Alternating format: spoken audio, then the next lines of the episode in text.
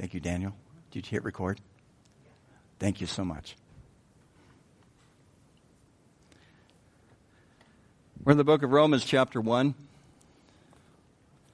think I've been saying that for a while now, haven't I?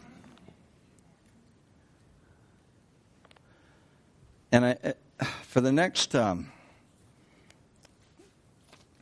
for the next couple of weeks, I may do a little bit of bouncing around, uh, either in this book or another book on Sunday mornings. And uh, but, but we, we're we're just jumping into the the beginning of the meat here in this particular uh, verse or this particular book, and probably uh, we'll be looking at pretty much the same passage next week as well. As, and as I looked at it and gave it some thought, I realized that there's probably more here than we can cover on a Sunday morning, unless you guys want to be here till noon or one. Um, no, we won't stay till noon or one. I got to look. I, well, I won't look at the person who look. I know they know I was kidding though, didn't they? So I try to end on time, whatever that is. But I think this is really such a rich passage that we want to um, take our time with it and uh, to really be able to understand it. Romans chapter 1, verse 16 and 17. I'm going to read it to you this morning in the Holman Christian Standard, or the Christian Standard Bible, a little different than your King James, not a whole lot. Um, but I, I have it in front of me, so I'm going to go ahead and read it to you. It says, For I am not ashamed of the gospel of Christ because it is God's power for salvation to everyone who believes, first to the Jew and also to the Greek. For in it, that is, in the gospel, God's righteousness is revealed from faith to faith, just as it is written, the righteous, or in other translations, you would have the just, will live by faith. Lord, we'd ask that you would speak to our hearts this morning as we look at your word and that we would be instructed and taught by you. Lord, give us understanding. Give us attentiveness to your Spirit.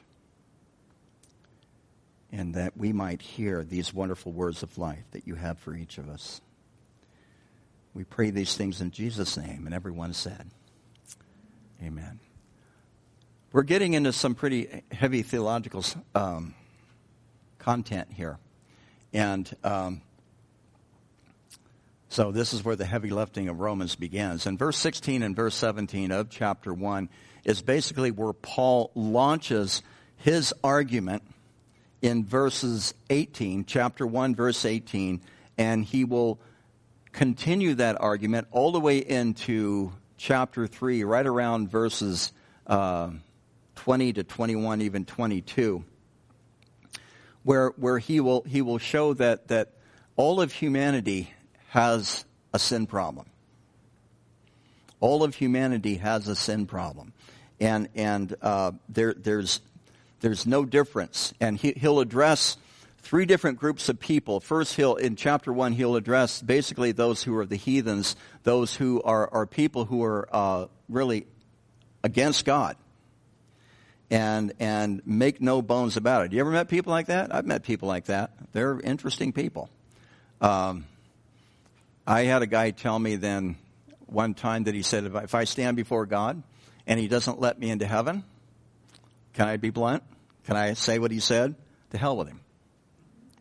And I was waiting for lightning to strike. I thought, for as intelligent you as you are, you are a stupid person that you would have such little fear of God Almighty. This is a guy who grew up in the church. This is a guy who believed in God. And he decided that he was going to retool God in his own way. He lived a bit of a heathen life. He didn't, I've met a lot worse. I worked in construction, so you can imagine the folks I used to work around. But Paul here in chapter 1 will take on those who are the heathens, those, uh, those who live basically wicked lifestyles, those whose, whose lives are, are against God and they make no bones about it. Later on, what he will do, and, and he will start talking about the moralist.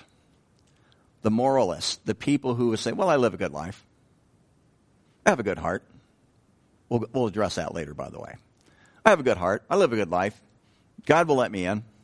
There's no problem with that. And they trust in their sense of morality. Now, of course, morality, particularly to the unchristian, is on a scale. And it's on a curve, right?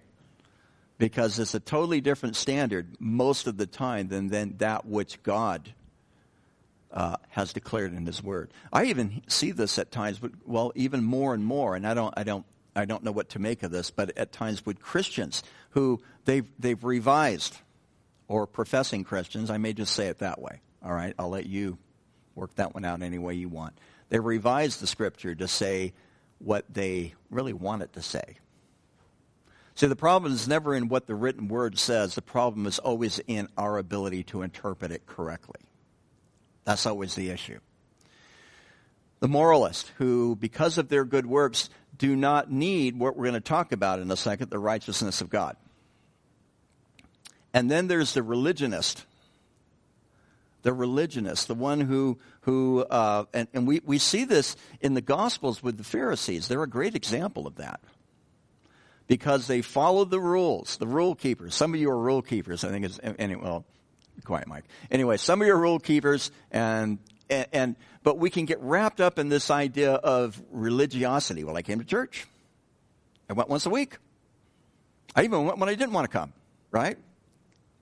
We've all done that, haven't we? All right. And because of their religiosity, they think that they should obtain righteousness. But the thing is, is what Paul is going to mine out in these, these, this next passage that we are embarking upon is that based on our own ability, we all fall short of the righteousness of God. Every single one of us. Eventually, in this book, he will provide the solution because it's the righteousness of God that is found in Jesus Christ our Lord that makes all the difference in the world. But he goes on to tell us in verse 16, he is not ashamed. He's not ashamed of the gospel. Uh, actually, I, I uh, in the Christian Standard, it doesn't. In, in the manuscripts that they use to translate from the Greek to the English, they do not have the gospel of Christ in that manuscript. They just have the gospel. Uh, the New America, or the uh, New King James has the gospel of Christ, so I threw it in there um, because just for clarity. Um, but he says he's not ashamed of the gospel of, of, of Christ. Uh, what's, what's interesting about this? Um, when he goes on to say he's not ashamed of the gospel, because it's the power of God for salvation to everyone who believes, first to the Jew and also to the Greek, which we're not even going to we're not going to get that far today. Although we will jump ahead of that a little bit and look a little bit at verse 17 where it talks about for in it God's righteousness is revealed from faith to faith. Just as it is written, the righteous will live by faith, which is a quote from Habakkuk chapter 2, verse 4, which we'll probably look at next week. What's interesting about what Paul declares here is in Romans chapter 3, um, that, that's for you, by the way. Um, in Romans chapter 3, verse 22, it says, Even the righteousness of God through faith in Christ Jesus to all and on all who believe. So it talks about the righteousness of God, which we're going to talk about again this morning. In, in chapter 3, he talks about the righteousness of God, which is through faith in Jesus Christ. So he's already, uh, as I bring this to your attention, he already tells us in chapter 3 that if you want the righteousness of God, then you obtain it through faith in Jesus Christ. We are saved by grace, Paul tells us in the book of Ephesians, chapter 2. We are saved by grace through faith not of works, lest any man should boast. Now, I'm really glad for that for a number of reasons. Number one, I couldn't do enough good works. Not about you, but I couldn't do enough good works. I know that about myself. I also know enough about myself that would, I'm going to be honest with you and say I would be so tired of listening to everybody bragging about their good works and how they thought they were getting close to God because of their good works. It would drive me crazy. The ground at the cross is level. In other words, we all come to God the same way. And it is through the finished work of Jesus Christ that he did for each and every one, for whosoever would believe upon him would not perish, but have everlasting life. Paul says, I'm not ashamed of that gospel. And what's interesting to me, because he's not ashamed because one it's the power of god and and and two it reveals the righteousness of god which this whole idea of the righteousness of god which is I, what i want to begin to talk about this morning is a huge huge subject. He's not ashamed of the gospel because in it has been revealed the righteousness of god is also he, he now think of who he's writing to. He's writing to Rome. What's Rome? Rome's basically the, is the, the, the imperial capital, but it's also a very pagan city. So they would hear the gospel, and as they did in Athens in the book of Acts, once they heard about the resurrection, they thought it was pretty much silly and simple and inaccurate. Although there were a few that were interested in more uh, of what Paul had to say. Paul has already had that experience in Athens under his belt, the clash of culture. The clash between the culture today and, and the culture that God establishes through his people as he instructs them and calls them to live through his word. It is a clash of cultures. I ran into some of it with some people in seminary. A clash of cultures. You really believe in a six day creation? You really believe in a worldwide flood? And, and and I, I, remember I had a discussion with someone recently, and I was talking to them about Deuteronomy 18. That if a prophet, uh, if someone claims to be a prophet, and they prophesy, and that prophecy does not come true, you're not to fear that person. They are not God's prophet. They have not spoken for God. Matter of fact, God, God tells them elsewhere that you take them out and stone them. And I was having a discussion. This was recently, actually, with a person, and he tries to go to textual criticism to try to shut me down. I've had enough courses in Bible and textual criticism that I know how to fight back. And he was trying to negate that which Deuteronomy plainly declares because he didn't see it applied all throughout the biblical Old Testament history. And, I, and so my first big question for him was, what about maybe God's grace? And perhaps God was being much more gracious, gracious than you and I would anticipate, much more gracious than you and I would probably even be to ourselves. And that kind of, he didn't know what else really to do with that. And see, part of the problem with the gospel of Christ is it is based on God's grace, and people feel like they got to contribute something. They got to contribute something to the occasion or equation. And, and the thing is that we are saved, we are, we are born again, we are given entrance into the kingdom of God, and therefore have the hope of heaven only because of what Jesus did. Only because of what he did. Not anything that we do at all on our account. In the gospel, the, the righteousness of God is revealed. The, um, this is the fourth time, I don't know if you've, if you've looked at this. This is the fourth time that Paul has mentioned the gospel in chapter 1. Obviously, it, it's, it's, it's something that's, that's very important here. He mentions it 13 times in the book of Romans, and just for fun, I looked it up. Over 100 times in the New Testament, the word gospel is used. It literally means the good news. It literally means the good news. And, and there, there's different ways to define the gospel. I was even tempted to take you to 1 Corinthians chapter 15 that I think outlines the gospel. It talks about Jesus Christ coming in the flesh and dying on the cross and raising from the dead, which secured our salvation. But, but even in that, the, the gospel really is, is that for way back in eternity past, God choose or God chose to create for himself a people who would respond to his love. God chose to create for himself a people who would respond to his love. I, I, I, I, I love that. I, I, I, didn't make that up, by the way. I read it. I don't. I, I could. I'd cite it for you, but I can't. I didn't put that in my notes. But someone wrote that. I thought that's perfect. It's like one of my professors used to. He said it all week, and and I never got tired of hearing it.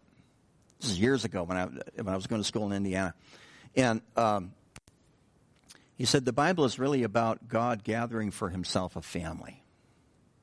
God gathering himself for a family. Which means that some of you are the strange uncle. I don't know. Anyway, uh, they never say strange aunt, do they? You ever hear that term? I don't. So it's always the strange uncle. I, I think there's probably a reason for that, but uh, I won't go down that rabbit trail. Just an observation. God is creating a people for himself who would respond to his love. And, and, and because we are children of Adam, because we have been tainted with the original sin of Adam, we need deliverance. We need a Savior. We need someone to come in and to do for us something that we could not and cannot do for ourselves. You see, that, that's really the, the, the whole crux of the gospel is that God comes in and he intervenes. He comes in the flesh. Jesus Christ, God in the flesh, coming on earth and, and living a sinless life. And I, and I just think about the nagging disciples, and that would have drove me crazy, you know. If you've read the Gospels, they argued who was going to be the greatest in the kingdom. I would have turned around and said, None of you you know? Boy, you had a lot of patience. I think the only thing that would have made it worse if I would have thrown myself in that mix, right? Maybe you would feel that way about you as well. You know what I'm saying. You understand what I'm saying. And then there was Mike. All right. Yeah, that would be that would be problematic. Not you, Mike. This anyway. well, maybe you. I don't know. God is creating for himself a people who would respond to his love.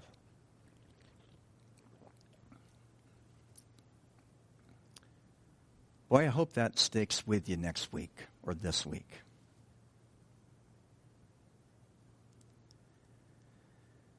Because it's a love that's pure and it's perfect. It's a love that's long suffering. It's a love that goes to any length to call his people to him. It's a love that's illustrated by the father of the prodigal son who stood waiting for his son to come home when his son had spent his fortune and woke up one day sleeping next to whom or what? The pigs. Jewish boys don't do that kind of stuff, right? It's that type of a love that God has, that long suffering. That, and I love in the Old Testament the word mercy is translated from the Hebrew word hesed. H E S E D if you want to spell it in English. Make sure you italicize it. I'm kidding. Anyway, well, you're supposed to, but anyway. That long suffering can't turn it away, can't turn it off, cannot run away from it, cannot drown it out, can't escape is love. Now think about you, well, just for a moment. Think about your, you at your worst in your life. Hopefully it wasn't last week. All right. And think that you at your worst and God pursues you anyway. See, that's the gospel because the, this idea that the gospel involves us being justified. That is, that we are set in a right relationship with God. That because of what Jesus has done, I can stand before God clean and forgiven. and I have an advocate with the Father who is Christ Jesus. Thank God for that. I've been justified. We've been justified. We're also, the gospel also includes our sanctification. That is our growing in Christ to, to our growth in holiness to make us more like Jesus. Ultimately, when we leave this body and leave this world, we will realize our glorification, where we will be oh, have that ultimate transformation into the likeness of Jesus Christ. We will know as we are known. We will completely assume that divine nature that that Peter talks about in his first epistle. Not that we ever become equal with God. Don't, under, don't misunderstand that. But Peter says that we, are, we, we will be given this divine nature as we have this union with God. Of course, I'm content for him to continue to run the universe. And I'm content for him to continue to be Lord. God help us if somebody else is. And you see, that's really the ultimate of sin. And Augustine used the phrase of sin is actually our turning inward in, in ourselves or toward ourselves, is that, that we, we, we try to take the reins and we try to take control. Now, should you, should you plan? Well, I think so. Should you have goals? I think they're nice. Should you have a sense of purpose? Definitely. The gospel has a sense of purpose. Your justification, your sanctification, ultimately your glorification.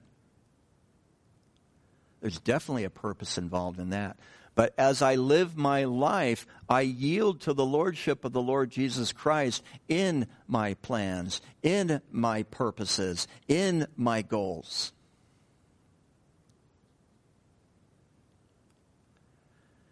And so sometimes trying to find the will of God becomes a great big adventure.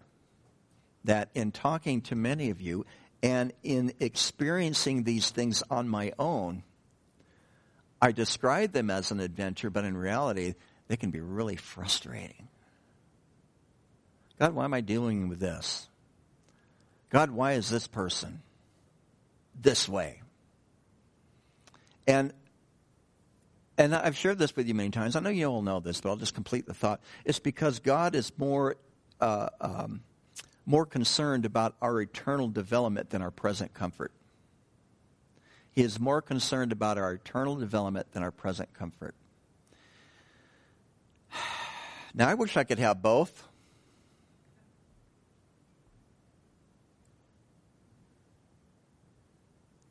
Sometimes I get it. But as I as I've shared with people, I've shared with some of you. Uh, I used to work in a painting shop, and there was a big sign that we had in our shop, and it said "Quality Service Price, Pick Two. Right? Because it just seems to be that that is how life is, and that nagging deficiency, that nagging incompleteness, is a means by which God uses those longings and our desires in our hearts to draw us closer to Him because He is the fulfillment of those longings. He is the fulfillment of those desires.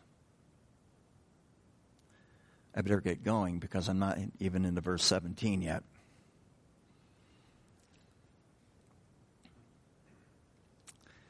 It is the power of God to well, it is the power of God to salvation for everyone who believes.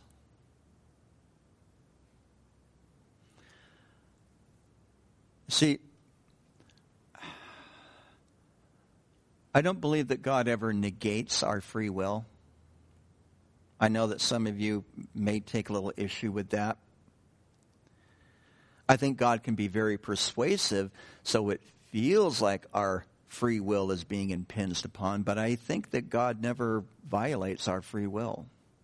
Because again, he has chosen to create for himself a people who would respond to his love.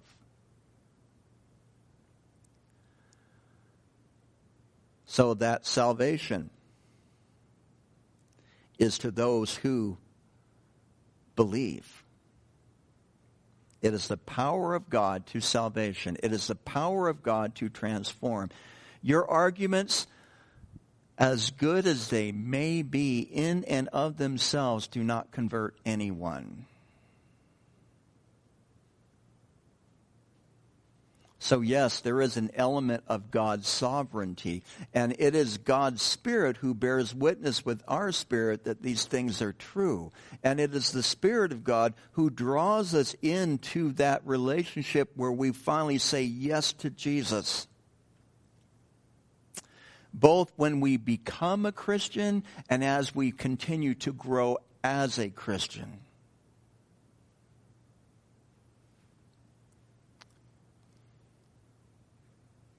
But ultimately, you, you decide. I believe. And particularly in the aspect of God's sanctifying work in our lives, as I've shared with you before, what do you want to ride in heaven? Do you want to ride a tricycle? Do you want to ride a, a, um, a, a Harley Davidson? Or the vehicle of your choice, we'll just say, all right? What do you want to ride in heaven? What, what type of eternity do you want to have? You know, I, I, and I've told you this before, I'm just trying to get out of the pastor section, okay? I'll be happy for that. But ultimately, my sanctification, which is the will of God for my life according to Scripture, is the will of God for your life according to Scripture. Our sanctification is ultimately really dependent upon how much we allow of God to transform us.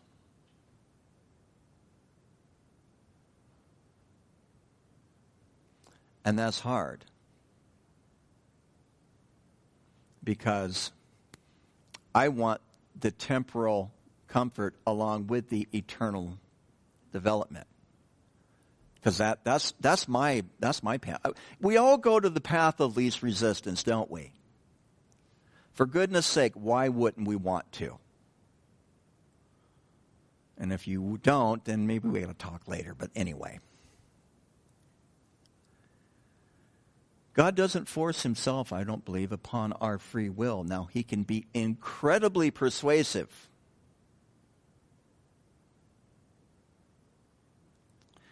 Left to my own devices, I would not be standing in front of you this morning, and probably most of you, if not all of you, would not be sitting here this morning. We'd be somewhere else doing something else. But God has a way of drawing and convincing and, and, and, and calling us to Himself without taking a lot of time to unpack it, because I do want to get into verse 17, it says to the Jew first and also and then to the Greek. This has been interpreted in a lot of different ways. As I pointed out to you last week, that God is interested in calling the world to himself. And yes, the message of the gospel was which he promised, verse 2 of chapter 1, by the way, before through his prophets in the Holy Scriptures. What Holy Scriptures are, is, what Holy Scriptures, even though it's plural, it's still singular on the verb, what Holy Scriptures is Paul talking about? In verse 2 of chapter 1. He's talking about the Old Testament, also known as the Hebrew Scriptures. So the message of the gospel, yes, did come to the Jews first, but it was intended to be proclaimed throughout the world. And that God so loved the world that he gave his only begotten Son. Gentiles were never an afterthought, as some people believe and teach.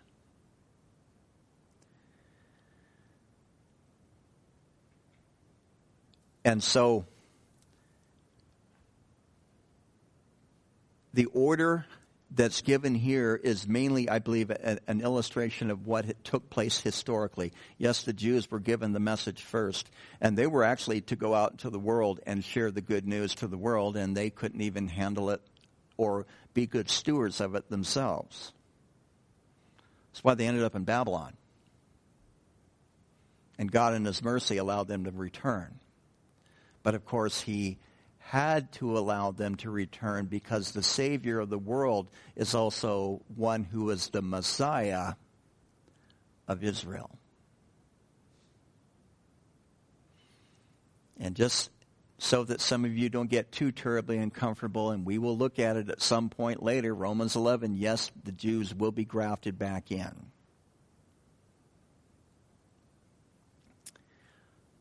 But the calling and the heart of God, the invitation from God has always been to whosoever will. John 3:16. So we have the righteousness of God that we, he talks about in verse 17. For in it, in, in what? What's the it? It is the gospel. In the gospel, the righteousness of God is revealed from faith to faith. I love that saying. I don't have time to talk about from faith to faith this morning. We'll look at it probably next week or even on Wednesday night. But what is the righteousness of God? This term righteousness is used 36 times in the book of Romans, is used 315 times in the New King James Bible. It's a very important word. It talks about the well, well, the righteousness of God which is revealed from faith to faith as it is written the just shall live by faith.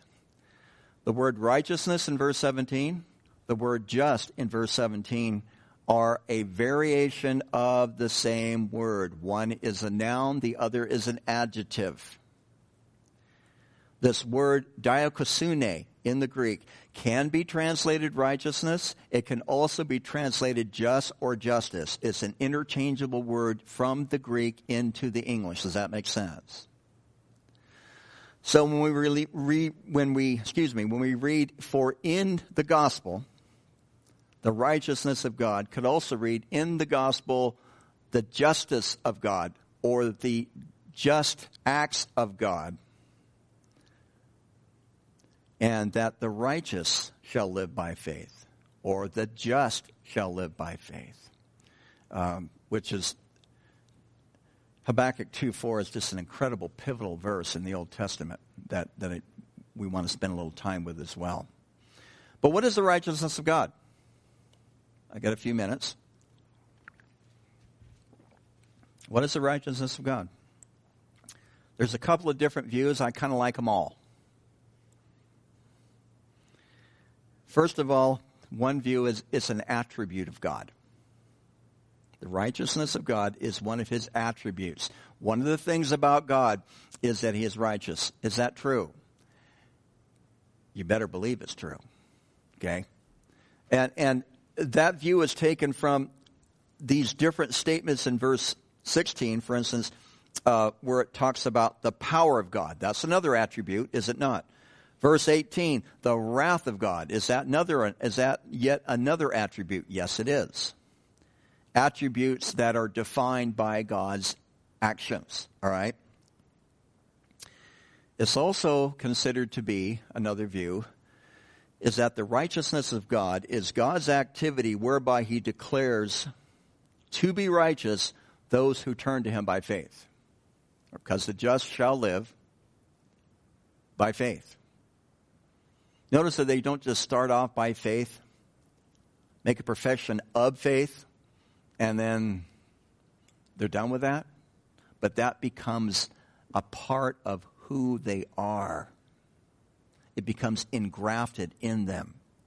It's, so it is the activity, it is the view that the activity whereby God declares uh, those who turn to him by faith as righteous.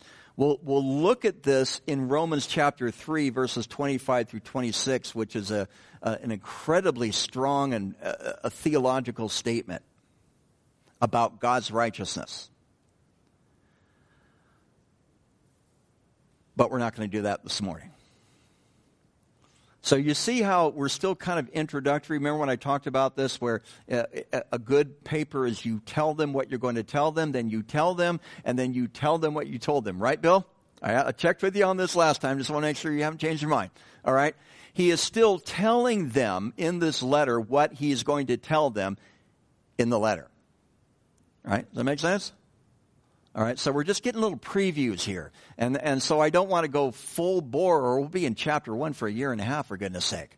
But, uh, and then what do we do? Anyway, um, God's activities by declaring those who trust in him as righteous. That's the righteousness of God. The first one, of course, was it is an attribute of God. Thirdly, and this is my favorite, although I do think these other two are in fact true. The righteousness of God refers to our, the human's righteous status as a result of God's justifying activity. The human's righteous status as a result of God's justifying activity. Remember, I said you can't earn righteousness? I talked about this earlier. That some people try. The the uh, the heathen doesn't care. The moralist tries like anything. And then the religious person tries quite a bit as well. I'm staying, all the, staying away from the adjectives, but you get the idea.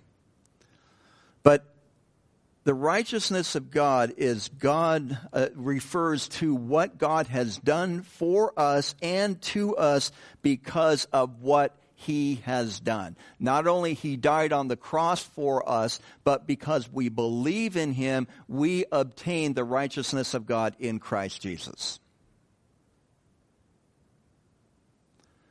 a sense, his righteousness becomes ours. Now, there's this word, uh, particularly you see this more in the older King James, that it is imputed to us. Now, who uses the word imputed? Who said imputed last week? Thank you. Yeah, imputed in the Old uh, uh, Testament, imparted. But it, it, really refers to this idea of, of, um, of depositing money into your checking account. So if anybody would like to impute or impart to Clay, he'll give you his account number and then you can put money in it for him. How's that? But um, that, will that work? All right. Um, but the idea is that God deposited his righteousness into our bank account.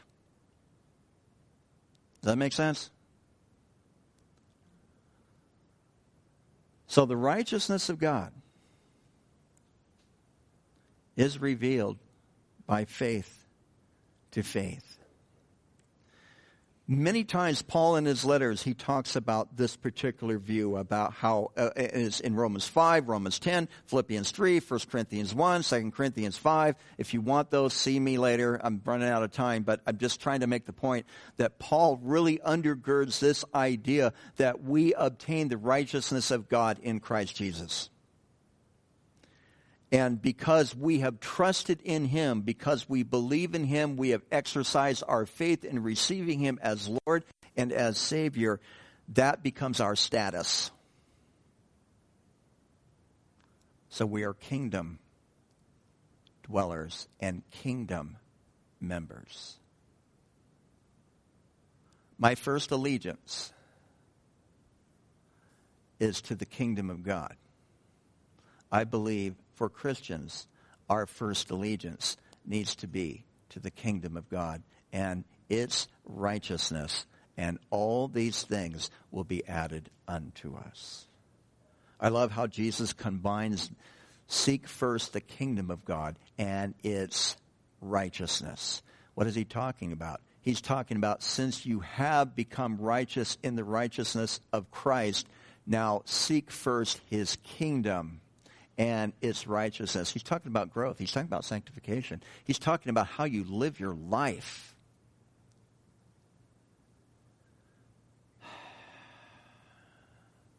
Which at times that tells me I have to sit quiet, I have to be still, I have to not respond, I have to not react, and I have to steady myself and quiet my heart so that I can hear the Spirit of God speak into the situation. Which is not a lot of fun a lot of the time. You guys know that, don't you?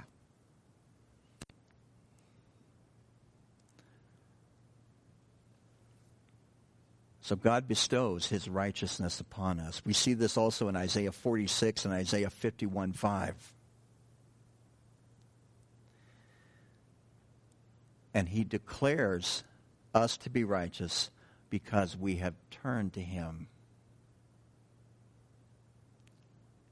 by faith. We are saved by grace through faith. It, which I believe is salvation, is a gift of God, not of works, lest any man should boast. See, Paul uses this, this word righteousness too as God's pardoning action.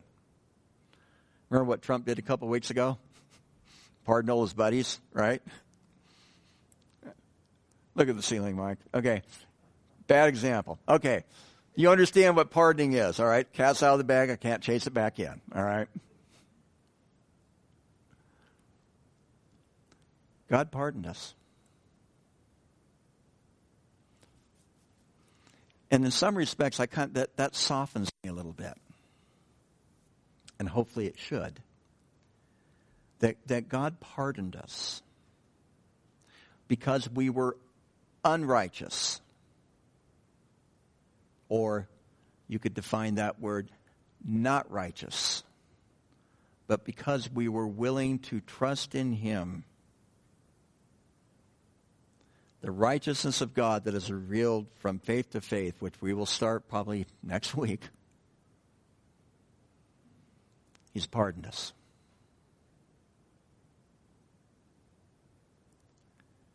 You didn't deserve it. I don't deserve it. You will go out probably this week, and some of you will prove that you don't deserve it.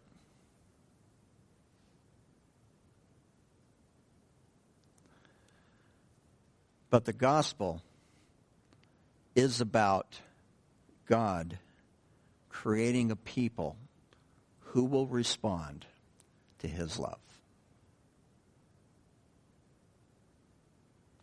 That's what he's called you into. That's deep. That is, as we sung this morning, deep calling out to deep. Amen. Father, we thank you for your word. We thank you for your great faithfulness, for your love and for your mercies that are new every morning. So, Lord, show yourself strong on our behalf. We ask, too, in, in, particularly in praying for some today, Lord, declare their righteousness because of your righteousness in their hearts and in their minds and in the hearts and minds of others. We pray. Lord, we thank you for this wonderful book and this wonderful apostle who wrote it and ask, Lord, that you would just help us to really glean and understand more about you. Not that we, we, we become simply better theologians, but that we become more in love with Jesus. And we pray these things in Jesus' name. And everyone said, Amen. God bless you guys.